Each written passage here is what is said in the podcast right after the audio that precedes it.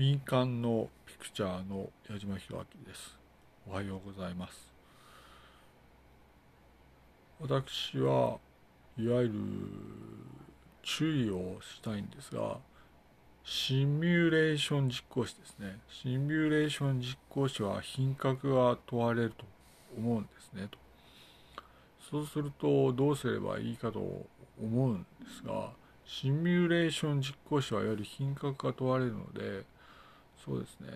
私だったらながらでの勉強を進めるんですが、いわゆるシミュレーション実行士はいわゆる品格が問われるので、厳重にながらで勉強されることを進めます。